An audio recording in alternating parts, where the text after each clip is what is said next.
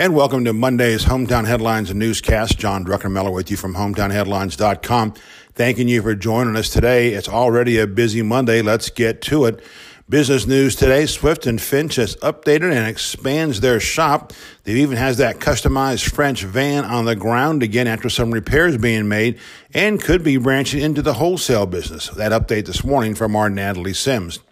Residents in the Between the Rivers neighborhood report the return of wild dogs overnight. One couple witnessed two dogs mauling a cat this morning around 3 a.m. We'll have more updates for you later on today on this story.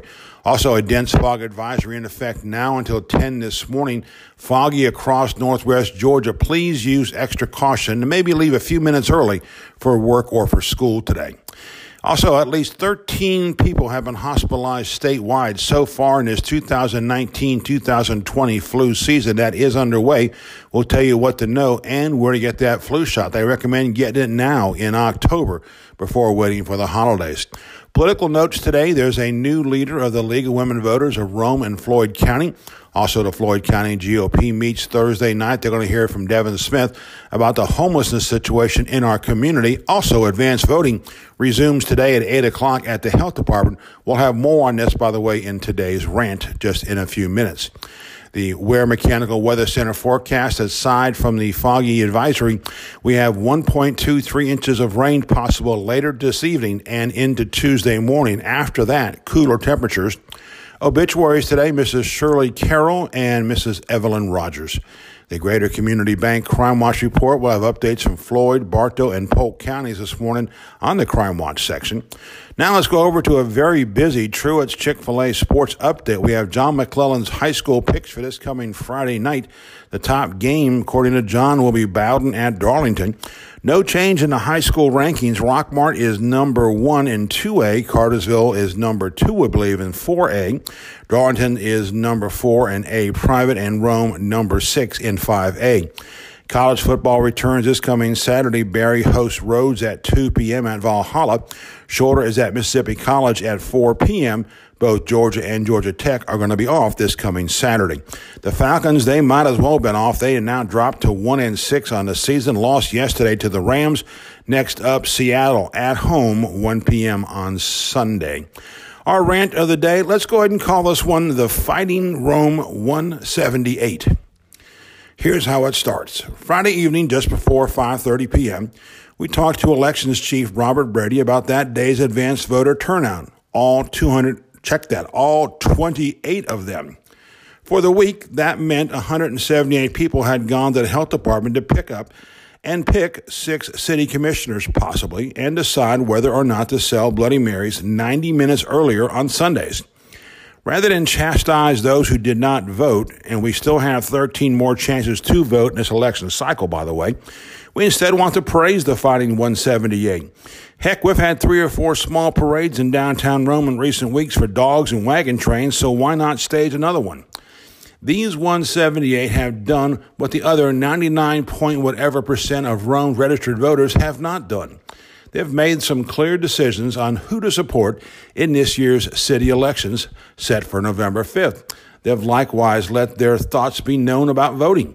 These 178 have found their way to the Floyd County Health Department on East 12th Street just to cast a ballot. We hope they stuck around to be stuck with a flu vaccination while on site. The flu season is here, so why not combo the trip into doing 2 such things? Maybe they can fight some of the ills of city government while voting and getting that flu shot. But back to the 178. These 178 voters have seen the 3 more familiar voting centers for advanced voting bypass this time. This new location at the health department was a consensus from city and county government during a committee meeting. Our thought is this: why are elected officials even involved in such a decision? That's a conflict of interest to us. Let the elections board decide where to vote. These 178 have seen their Saturday and Sunday voting opportunities canned because of inaction by the city. And then they've seen plans restored to vote on October 26, 27 at the Civic Center. Kind of confusing. They've likewise watched a ballot of 5 incumbents and 6 challengers shrink by 2 candidates even after the 2 had qualified. No complaint about that. They did not meet the standard. Still, it's a bit confusing. It's almost like something is trying to make this city commission election as hard as possible to understand or follow or take in or take part in. Turnout was part of the conversation with the candidates at Thursday's latest forum.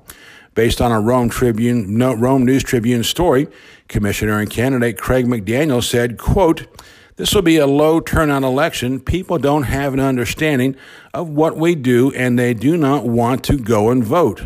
I hope I'm wrong and that we have a really good turnout this election," end quote.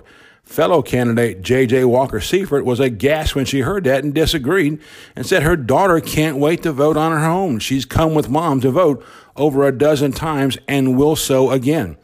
Our guess is maybe people just don't vote in the third world, right? Apparently, these 178 do understand what the commission does and either agree with it or want it changed. And now, if the other 99.whatever% of registered city voters don't understand what the commission does, then whose fault is that? Do we blame them for being apathetic about local government? Or maybe those in office should do more to open government up to those feeling disenfranchised. Webcast that caucus session, for example, as well as other city commission meetings. After all, the caucus is where all the decisions are really made. The commission meeting itself is basically a city infomercial.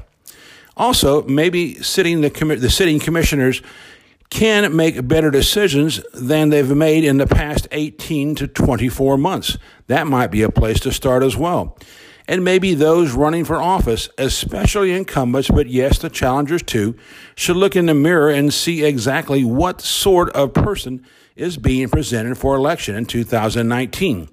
So again, we praise the Fighting 178 of Rome, Georgia, who've seen their way through all the mismatch presented and fought their way to the obscure voting location on a busy weekday. Every barrier placed before the 178 has not worked. Here's hoping the other 99.whatever% takes a look at these other voters, see what they have done, and maybe make a trip to the polls themselves. You've got 12 days of advance voting, as well as Election Day itself on November 5th. Show them that you have an understanding of what good government is supposed to be about, and in turn, demand we see it here in Rome, Georgia. This is John Druckenmiller with Hometown Headlines, thanking you for joining us today. Continuing news updates all day on HometownHeadlines.com. We'll keep an eye on that rain for you as well.